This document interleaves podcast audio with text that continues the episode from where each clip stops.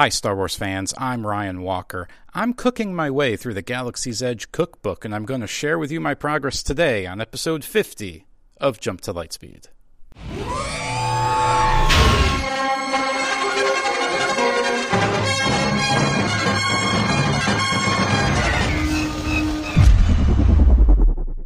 Before we get into today's episode, I want to quickly apologize for not releasing an episode yesterday. Unfortunately, one of the Padawans got sick, and it kind of threw my whole daily routine into disarray.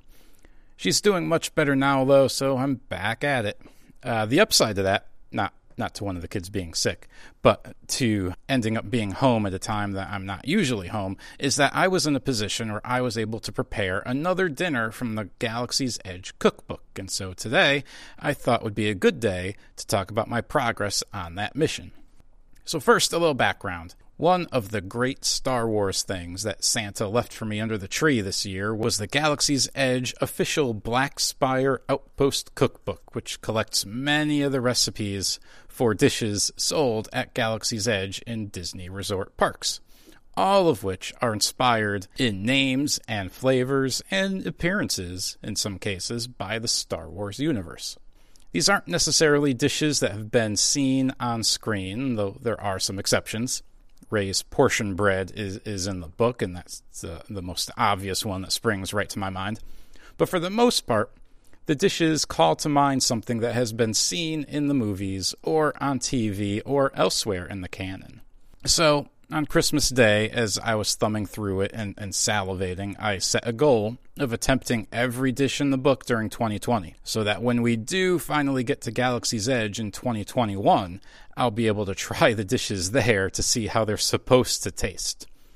It's been slow going. A lot of the dishes do take a bit of time, a, a bit more time than I typically have during the school year, but I'm trying to do one a week for now. And if you want to see pictures and keep updated on my progress, I'm collecting them in a single thread on my personal Twitter page, to which there's a link in the show notes. So, out of necessity, my first few efforts have been dishes that I knew the Padawans would eat. My oldest will try pretty much anything. My my youngest will eat whatever's put on her plate as long as it's cut into small enough pieces and not too hard to chew. My middle one, though, is extremely picky, like painfully, almost annoyingly picky with what he eats. So I've been very selective in picking out recipes that I know he will eat.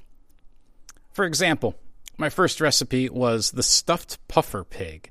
Uh, in Star Wars canon, puffer pigs have been seen in a few episodes of Rebels, and, well, they kind of look like a cross between a, a pig and a pufferfish.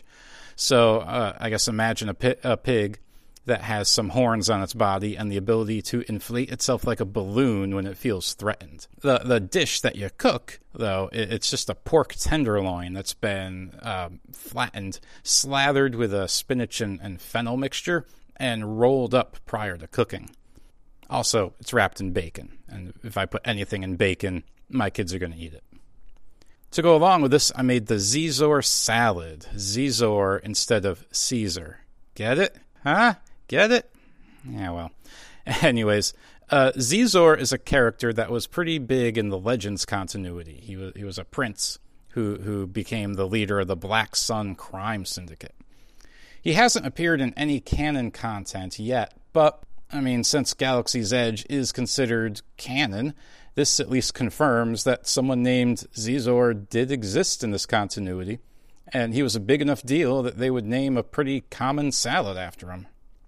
On top of the salad went a blue Chadian dressing, which was just a, a salad dressing with a blue cheese base. Uh, that gave me an excuse to try my lightsaber immersion blender. Yes, I do own a lightsaber immersion blender. Chadian uh, refers to the inhabitants of the planet Chad, which is the homeworld of the Chadrafan species of cute mouse like sentience. Hmm. It's curious. Mouse like sentience. Inspiring a salad dressing in Disney World. Huh. As an interesting side note, um, I guess Chadian dressing was actually shown on screen in The Force Awakens and identified as such in the visual dictionary released for that film.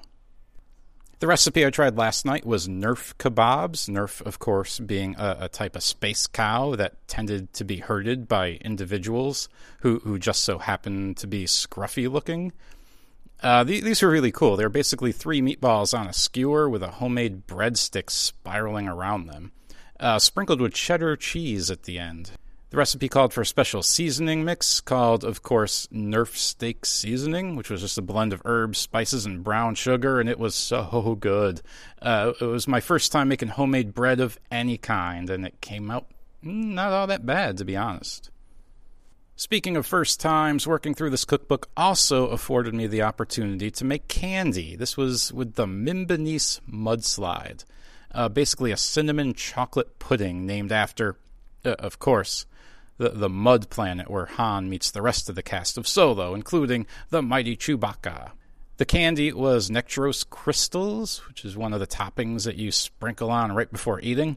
They're kind of like pop rocks as you solidify carbon dioxide inside the hardening candy, uh, and then it releases when the candy dissolves, creating a, a fizzy sensation on your tongue. The crystals I made were the banana flavored ones, and I messed up a little bit during the cooling stage and released more of the gas than I should have. Uh, but I'm going to make a batch of berry ones soon, and hopefully will have learned from my mistake. Nectros crystals, by the way, were actually mentioned in Alexander Freed's Twilight Company novel that was published to accompany the first Battlefront game. And finally, it's not just foods, but there are beverages in this book too, both of the non alcoholic and alcoholic varieties. Uh, we had a few pints of Guinness left over following New Year's this year, and so I used that to make the Lothal Spice Brew, uh, named, of course, for the planet Ezra Bridger calls home on Rebels. This is pretty much just Guinness, condensed milk, cinnamon, and nutmeg all blended together and poured over ice, and it was pretty good.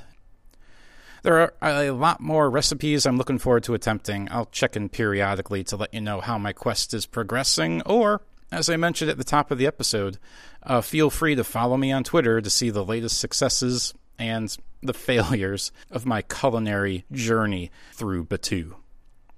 And that will do it for another episode of Jump to Lightspeed. Have you tried any of the recipes from Galaxy's Edge, either in the park itself or by cooking it yourself? Send me an email at jumptolightspeedpod at gmail.com or a tweet at jump2lightspeed and let me know what you had and how it was. If you haven't already, please leave an honest review on Apple Podcasts, Spotify, or wherever you get your podcasts. And, of course, if you really like this episode, share it with your own Star Wars friends. I'll be back tomorrow with another bite sized chunk of Star Wars fun, but until our paths cross, thanks for listening, and may the Force be with you.